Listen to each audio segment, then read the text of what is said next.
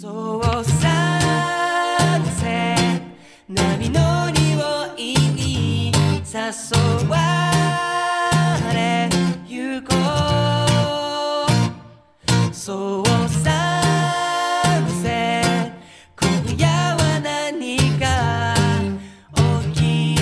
そうだな太陽に愛されるオーストラリア・クイーンズランド州より旬の観光情報と OG イングリッシュのワンポイントレッスンを各週でお届けするサンセット QLD の時間です。いつもはテレビやラジオ、YouTube を聞いている時間のうち15分間だけこの番組にお付き合いいただければと思います。Welcome to Sunset QLD. QLD is short for Queensland, Australia's Sunshine State. Join us every two weeks to chat with our friends in travel combined with some real Aussie English.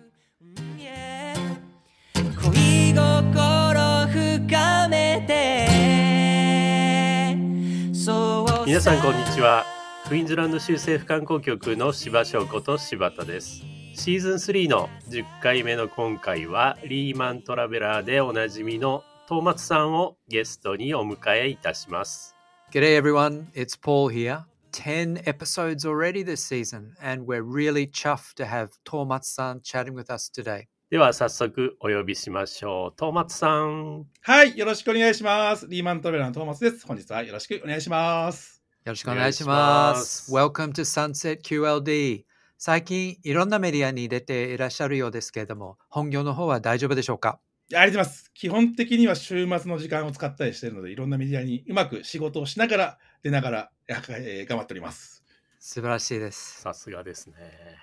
で、最近なんですけれども、もし差し支えなければ、えっ、と、プライベートな話に触れさせていただいてもよろしいでしょうか？はい。あ、もちろん、もちろんです。もちろんです。えっ、と、結婚なさったんですね。あ、あります。結婚しました。ありがとうございます。おめでとうございまありす。がとうございます。で、その、えっ、と、ハニムーンなんですけれども、はい。いろんなところに行かれたようですけれども、それについて話していただけますでしょうか？あ、もちろんです。ちょうど2022年7月にハネムーンに行ってきまして、ちょうどコロナになってから初めての海外旅行だったんですけども、ちょうど国で言うと、まあ、ドバイ、まあ、UAE のドバイからエジプト、バーレーン、モルディブ、タイという感じで、もうだいぶ一気に回ってくるという旅行で、かなり妻を連れ回した感じになってます。すごい。何日間ぐらい行かれたんですか？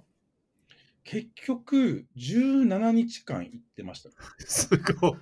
ええでも夏休みとなんか結婚休暇とあとなんか連休とかを足し上げていったら意外と休めるなみたいな感じに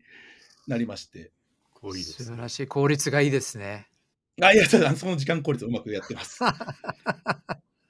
戻ってきて会社にデスクはまだありました？大丈夫です？大丈夫でしたあの火曜日の3連休終わりの火曜日の朝帰ってきてそのまま出社したんですけど大丈夫でした会社僕の席ありましたよかったですさすがリーマントラベラーっていう感じですね。すごいですね。いやありがとうございますそして、えーソーシャルメディアをちらっと覗いたんですけれども、なんと最近赤ちゃんも生まれたようで、おめでとうございます。あそうなんです。ありがとうございます。ありがとうございます。ちょうど赤ちゃんも生まれましてなのでちょうど安定期の妻を連れてハネムーン行きながら、まあ、その後ももう旅行は全然もうどうぞ行ってきてみたいな妻なので行きながらちょうど12月に子供も生まれましてなので本当今年からはもちろん一人一人旅も継続はしていくんですけども今度子連れ旅っていうまた新しい旅のスタイルが。新しいテーマですね。新しいスタイルが生まれますね。とりあえずまず今パスポートの申請だけ行ってきました。赤ちゃんなんですけど。え、まだまだ1ヶ月ちょっとですか？えーないといけないんですぐに。お素晴らしい。まずは準備から始めました。そうですね、素晴らしい。いやいや、あの、トーマツさんがリーマントラベラーを始められたきっかけっていうのはどのようなものだったんでしょうか？あありがとうございます。でリーマントラベラーということで、平日はサラリーマンのリーマンと旅人というか掛け合わせているんですが、社会人3年目までは、まあ、超激務の仕事だけしているような生活をしていたんですが、社会人3年目にアメリカの NBA というバスケットボールのチケットをネットで調べていたら7000円で、なんとプレーオフのチケットが買えるということで、それでちょうど偶然それでチケットを買ってみて、まあ家で置いといて宝物にしようと思ったんですけど、それがどんどんチケットを見てると、なんか行った方がいいなと思いまして、それまで有給を全く取らなかったのに、そのチケットをもう辞表のごとく懐に入れて1日だけ有給くださいって上司に言いに来まして、意外とあっさりいいよって言われたんですけど、まあ、それで初めて一人で海外旅行に、そのバスケ見たすぎていくっていうのを行きまして、まあ、そこで、まあ、現地に行って、まあ、バスケも見られましたし、いろんな街えロサンゼルスの街を体験できたんですけど、何より平日なのになんか人生を楽しんでることなんかたくさんを見,、ま、見かけまして、でその頃僕は本当仕事だけしかしてなかったので、もうこんな世界があるんだというふうに衝撃を受けて、そこからもっといろんな世界見に行こう。でも週末で行けば上司に怒られないと思い、そこから、まあ、金曜日の夜出発して月曜日の朝帰ってくるという、まあ、こう弾丸リーマントラベラースタイルで世界中を旅しています。うんなかなかでもね、週末だけだと、そんなにこう、行ける国が限られるような気もするんですけれども、それでも、トーマスさん、どのぐらいの国に行かれたんでしたっけ？今ちょうど80カ国180都市に渡航してまして、週末といっても皆さんの想像する週末もしかしたら土日かもしれないんですけど、僕の場合はもう金曜日が仕事を、金曜日の仕事が終わった瞬間から月曜日の仕事が始まるまでを週末と捉えているので、1泊4日が最長可能なので、それによって行けるところがどんどん増えていって、世界中を旅してる感じです。一泊4日ですね。なるほどね。すごいですね。素晴らしいあ。ーまあちなみにまたあのオーストラリアの話もまた後ほどさせていただこうと思ってるんですけど、まさにあのシドニーであれば1、一泊4日で2回行ってます。あ、2回も行かれてるんですね。はい。へえ。その中いろんな国行かれてるんですけれども、印象に残ってるトップ3とその理由を教えていただけますか？まず、まあ、1つ目でいくと、カリブ海に浮かぶ島国キューバなんですけど、もうキューバはもう社会主義の国で、まあ、全員が、僕が行った時は平均年収2万4000円ぐらいと言われているような、ちょっと一見貧しい国なのかなと思って、ちょっと身構えながら行ったんですが、まあ、社会主義ということだけあって、現地に行くと人がめちゃくちゃ優しいんですね。突然家に招かれて、うちでご飯食べてきなよって言って、ご飯を民家でごちそうになったりとか、なんかダンスをしてるお姉さんたちと目があって、なんかうちに来なさいとか言われて、ダンスレッスンをされて、サルサの練習をさせていただくみたいなことがあったりとか、なんかそういう現地の人の触れ合いっていうのが、たくさん、そう向こうの人たちがすごいなんかウェルカムな感じでしてくれる。まあ、すごいそんな生き方もあるんだみたいな、すごいなんか衝撃を受けた旅っていうのが一つ目、キューバ。で、もう一つは、ブラジルのリオデジャネイロの、リオのカーニバルに行ったんですが、リオのカーニバルは、まあ、見て楽しむものだと思ったんですけど、お金を払えば参加できるということを知りまして、でも一意外と1万円ぐらいの値段を払うと、そのパレードのチームに入れて、衣装も全部貸してもらって、そのまま本当にあの観覧席がある、あのメインのパレードに出られるというので、本当見るだけじゃなく実際に踊って楽しむ。このスタイルはめちゃくちゃ良かったです。ね、最高のコスプレですね。あ最高のコスプレですね。そしてまあ3つ目は、やっぱりこれ外せないんですけど、オーストラリアですね。ありがとうございます。ありがとうございます。ありがとうございます。でもオーストラリアは本当日本から真逆真逆ってことなので、一番気軽に感じる非日常が待ってると思いまして、日本から行った逆の季節が待っていたりとか、もう全然違う文化、もうアジアとは全く違う文化が待っていて、そしてまあ日本じゃ想像できないような大自然待ってる。そして都市もあったり。なので、なんかみんなのやりたいことがたくさん詰まっていて、意外と時差がないので、リーマントラベラー的には、行って帰ってきてもそのまま仕事ができるという、めちゃくちゃ非日常を感じれるのに、仕事にも支障がない。そしてスムーズにいける。だからすごい精神的に遠いような気がするんですけど、意外と時間、あの深夜発の、夜発の飛行機とか使えば、結構仕事帰りにそのまま行けてっていうので、意外と本当に会社員の方にとっては、すごいベストな飛行機が揃ってるなっていうのがオーストラリアなので、本当これ意外とオーストラリアってアジアと比べると遠いって思われる方非常に多いと思うんですけど、けど僕からすると別に飛行機の出発時間考慮すると全然アジアと距離も変わらないので、本当気軽に感じる非日常が待ってるので、ぜひと皆さんに行ってほしいなと思います。そうですね。あの、意外と近い、えーオーストラリア。で、ケアンズとかってシンガポールと変わらないですもんね。そうなんですよね。本当意外と皆さんなんかイメージが先行しちゃって、オーストラリアってもうすごい、南半球ってだけで遠いイメージがあると思うんですけど、いやいや飛行機意外と検索すると近い。それケアンズなんてもう入り口なんてすごい近い。で、それがなんか知らないだけで皆さんまだなんか検索も手をつけてない方いらっしゃるとしたら、ぜひとも今すぐ検索してもらって、こんなに近く、まあ、時間も効率よくいけるなっていうのを感じてほしいですね。はい。ケアンズはオーストラリアで一番近いところになってますね、日本から。そうですね。はい。あの、名前が出たところで、トーマスさん、ケアンズ訪問されたということなんですけれども、その際のあのエピソードたくさんあるかと思うんですけれども、教えていただいてもいいですか？はい、ケアンズは本当もう今回観光大使をさせていただいてまして、行ってまいりましてですね、やっぱとにかく最高だったんですけど、やっぱりイメージで言うと、グレートバリアリーフっていうのがやっぱ先行してくるなっていうのがありまして、でもグレートバリアリーフって、あのいろんな映像で見たりとか、いろんな写真で見たりするので、まあ、なかなか想像をどこまで超えてくるのかなっていう部分も正直あったんですが、一番良かったの体験でいきますと、グレートバリアリーフをヘリコプターで見るツアー。これはもう正直結構見尽くしてる、もういろんなメディアで見ているグレートバリアリーフの映像を知っている僕でも感動しました。やっぱり上から見るっていうので、本当にサンゴの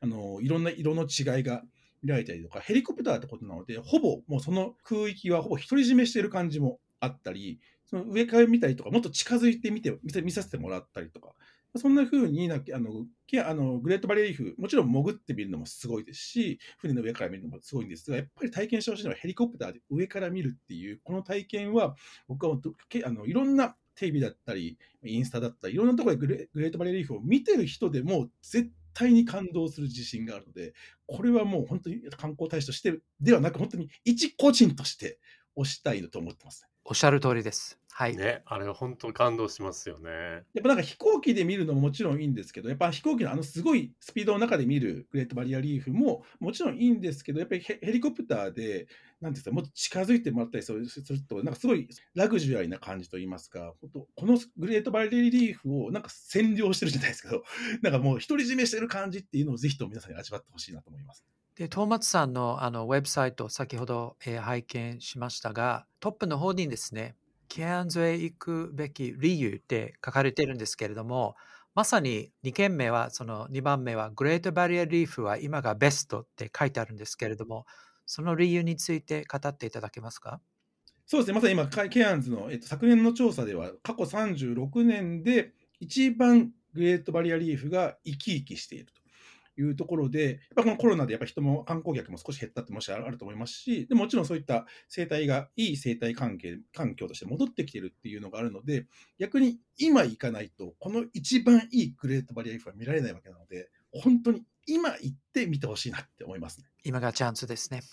そしてまず今っていう意味でいくと、まさにバージンオーストラリアが今回6月に就航するのがあると思うんですが、まさにこの夏休みの予定にちょうどぴったりで、ケアンズに行くっていうのと、まあ言うと今、ジェットスターが成田と関空から飛んでいますが、また羽田からケアンズに行けるということですし、また ANA ともコードシェアもあるということなので、またより気軽にケアンズに行けるようになると思ってますし、これまた、あのこれはリーマントラベラーのおかげじゃないかっていうぐらいなんですが、夜発なんですね、またこれが。バージンオーストラリアも金曜日の仕事帰りに行けるというのがあるので、ぜひともこの夏の予定、これから決める方たくさんいらっしゃると思うので、ケアンズ行くのは間違いないと思うので、ぜひとも旅の第一候補にしてほしいなと思います。ね、あのさっきのケアンズをこう、えーセスナとかから見た感じなんですけれども、あのトーマスさんのカレンダー、リーマントラベラーのカレンダーを拝見していたら、あのケアンズのですね、写真のクレジットが トーマスさんの名前になっていて、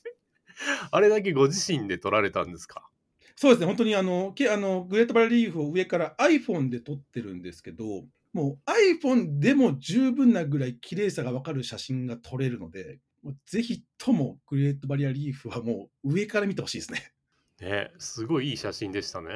いや、ありがとうございます。でも本当になんか、あのヘリコプター乗って思ったあ分かったんですけど、その下で人がシュノーケリングしてるのぐらいまで見えるんですね。やっぱり飛行機からだとそこまでは見えませんが、船に乗ってたりとか、そういう人の動きまで見られる、その距離感で見るっていうのも、やっぱりすごいなんか特別な体験というか、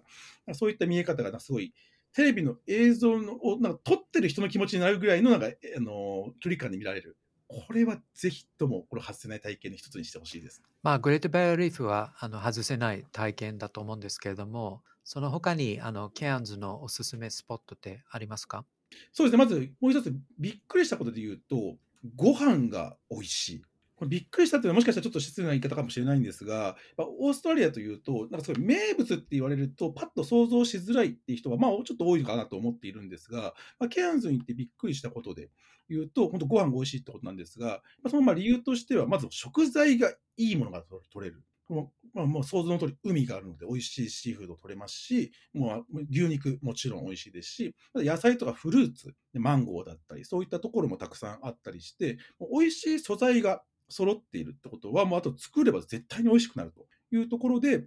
あともう一つ知らない、僕も現地に行って知った情報なんですが、やっぱりイタリア移民の方が多いので、意外とイタリアンが美味しい。でもこういうことも実際に調べるまではあのまだ知ることがなかったので、これで調べていって現地で食べてみると、やっぱり美味しいんですね。でもやっぱりその日本はあのえっ、と、やっぱサステナブルっていう意識もすごい高い、オーストラリア自体が高い国だと思いますので、そういった地産地消という意味では、本当ケアンズで取れるものを、ケアンズ近郊で取れるものを使ってご飯をとって作っている。そういったところもやっぱ食べた後の満足感が高いですし、その美味しいご飯が食べられるっていうのを、結構いろんな周りから聞いても、やっぱいろんなアクティビティは出てきても、まあ、ご飯の優先度っていうのはあんまり高くない方も多いのかなと思うんですが、全然これは違いますね。もうご飯の優先度をもうトップに持ってきていいくらい美味しいので、お腹を空かせてみないとほしいなと思います。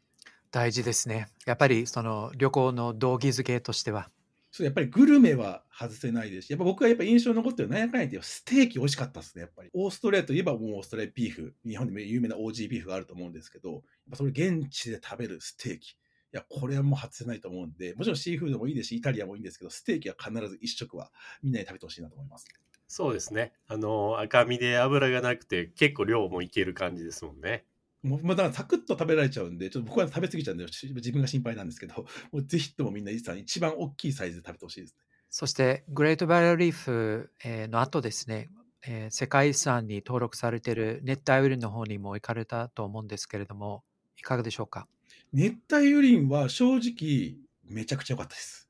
で逆に言えば、グレートバリアリーフって期待値がもともと高いというか、まあ、そうまあ絵も想像してるので高かったんですが、熱帯雨林って正直まだ行かない行くまではまだピンと来てなくて、行っても森なんじゃないかなぐらいの感じだったんですが、行って僕がびっくりしたポイントで言うと、森が生きてるっていうのを感じられる。これが僕の中で一番のおすすめポイントでして、具体的にどういうことかと申しますと、その熱帯雨林、もう木が密集している中なので、その木々がその少しの太陽でも取るためにポジション争いをしてるんです。でも高く上に伸びていく木もあれば、どこかの木にあの寄生してそこから木を、えー木から、えーと栄養を吸い取る木もあったり、さらにはその下に伸びていく木もあったりっていうのを森の中に入って初めて分かる。これはなんか外から見て、確かに写真とかで見る限りは、なかなかまあ森だ、ただの森っていうふうに見えても、えっ、と、そういう方もいらっしゃるかと思いますし、僕もなんかそこまで以上の想像はできてなかったんですが、行ってみて分かったのは、その木々のポジション争いっていうのを、もう世界最古の、ということで、恐竜がいた時代からある、時代からずっと木たちが自分たちが少しでも光を得るために、なんか試行錯誤してるっていう、なんか生きてる姿を見ることができます。この大自然が生きてるっていうのは、まあなかなかやっぱ日本で見る機会もありませんし、やっぱそういったあの世界最古の熱帯雨林ということで、そこそこに歴史も感じられますし、中に行って、ぜひともあの僕はスカイレールで行って、まず上から見て、上から見てもすごいんですが、その途中で駅で降りて、また、また上から目線ですね。あ、いやいやいやいやいやいやいやあの、上から見るの結構大好きなんですよ。いやいやいやあの 普段は下あのし仕事の時はすごい下から見てるんですけど、なんであの、本当にその、降りて、駅で降りて、熱帯雨林の中をちょっと散策するときに、本当にいろんな木々のポジション争いを見れますし、またそこはオーディオガイドもあったりして、日本語での、えっと、ガイドもあったりするので、まあ、そういったところを利用すれば、全然英語が話せない方でも楽しめる。そういった意味では、この熱帯雨林っていうのを僕はぜひとも、そのグレートバレルリーフで満足せずに、ぜひとも熱帯雨林も足を運んでほしいなと思います。いいです。森が生きている。森が生きてるんですね。はい。いや、本当、はいや、なんか僕、本当に木に意志があるなんて、なんか考えたこともなかったんですけど、いや、彼らはすごい戦ってるんですね、森の中で。その姿が結構面白かったですね。次は、えっ、と、OG English のコーナーですけれども、その前に最後、トーマスさんから旅のスペシャリストとして、えーこのような準備をしていくと、えー旅がもっと楽しくなるということを具体的に教えていただいてもよろしいでしょうか？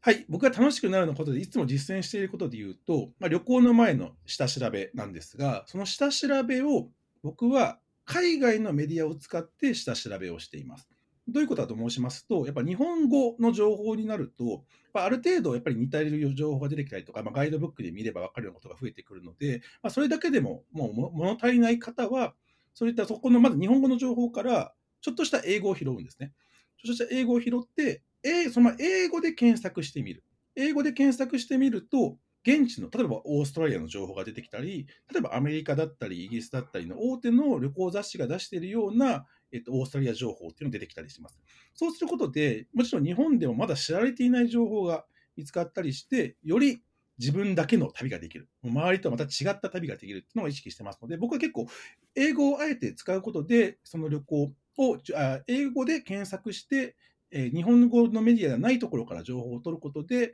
新しい情報をゲットして、旅の満足度を上げてます。でもこれって意外とあの Google 翻訳を使ったり、あの皆さんのやってる OG イングリッシュのコーナーでちょっと英語を学んだりすれば、簡単に誰でもできることなので、本当そんな風に、えっと、ちょっとした検索を工夫するだけで、旅の満足度が簡単に上げられますので、ぜひとも皆さんに真似してほしいなと思います。さすがのスペシャリストのアドバイスですね。はい。あいえあの基本はなんか国あのとか土地名入れて、The Best Things to Do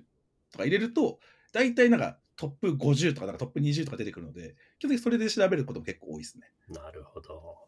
ありがとうございます。それでは、えー最後になりますが、ここでトーマスさんの好きな OG イングリッシュを教えていただけますでしょうか。はい、僕はもちろん、Good Day! です。おお、出た。はい久しぶりに聞きました。ちょうど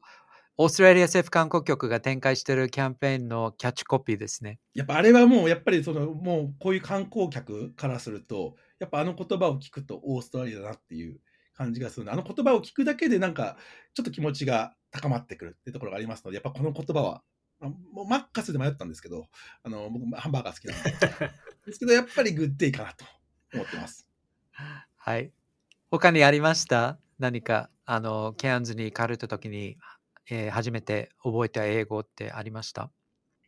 いやそうですね。でもケアンズに行くときに逆にびっくりしたのが、意外と日本語を通じるところがあって、あの、例えばその海外で行くと、なんかハワイはなんか日本語を通じそうだなとか、ちょっとまあアジアに行ったら日本語通じそうだなっていうイメージは湧くんですけど、ケアンズに行ったら意外とホテルのスタッフに日本語の方が、日本人の方がいらっしゃったり、レストランのスタッフに日本人の方がいらっしゃったり、アクティビティがその日本人がやられてるものがあったりして、意外とその言語のハードルっていうのはすごい低い場所だなと思いました。なので、意外と英語より日本語を使ったかなっていう印象が、ケアンズはあるんですけど、それぐらい逆に言えば、英語が話せない方でも気軽に行けるっていうことだと思うので、ぜひともあの英語を勉強中の方でも、全然あのハードル低くケアンズはいけると思いますので、ぜひともケアンズ、今年皆さんに行ってほしいなと思います。アドバイスありがとうございます。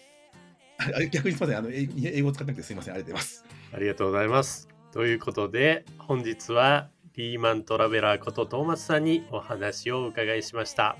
今回もお聞きいただきましてありがとうございました。さて、次回はサンシャイン水族館の平井さんとフォーサイズ有馬さんをお迎えする予定ですのでお楽しみに。Thank you for listening to today's program. Next on the show, we'll have two special guests from Sunshine Aquarium in Tokyo, Mr. Hirai and Iori's brother, Arima. Until then, stay tuned. Eh, eh, because of sunset, yeah. クイーンズランド州政府観光局では Twitter、Facebook でもいろいろな情報をお伝えしていますのでカタカナ、ローマ字でクイーンズランドと検索してぜひフォローしてくださいね。ではまた次回お会いしましょう。See ya. の白いラグーンが焼けた肌冷やしてく、うん yeah 恋心深めて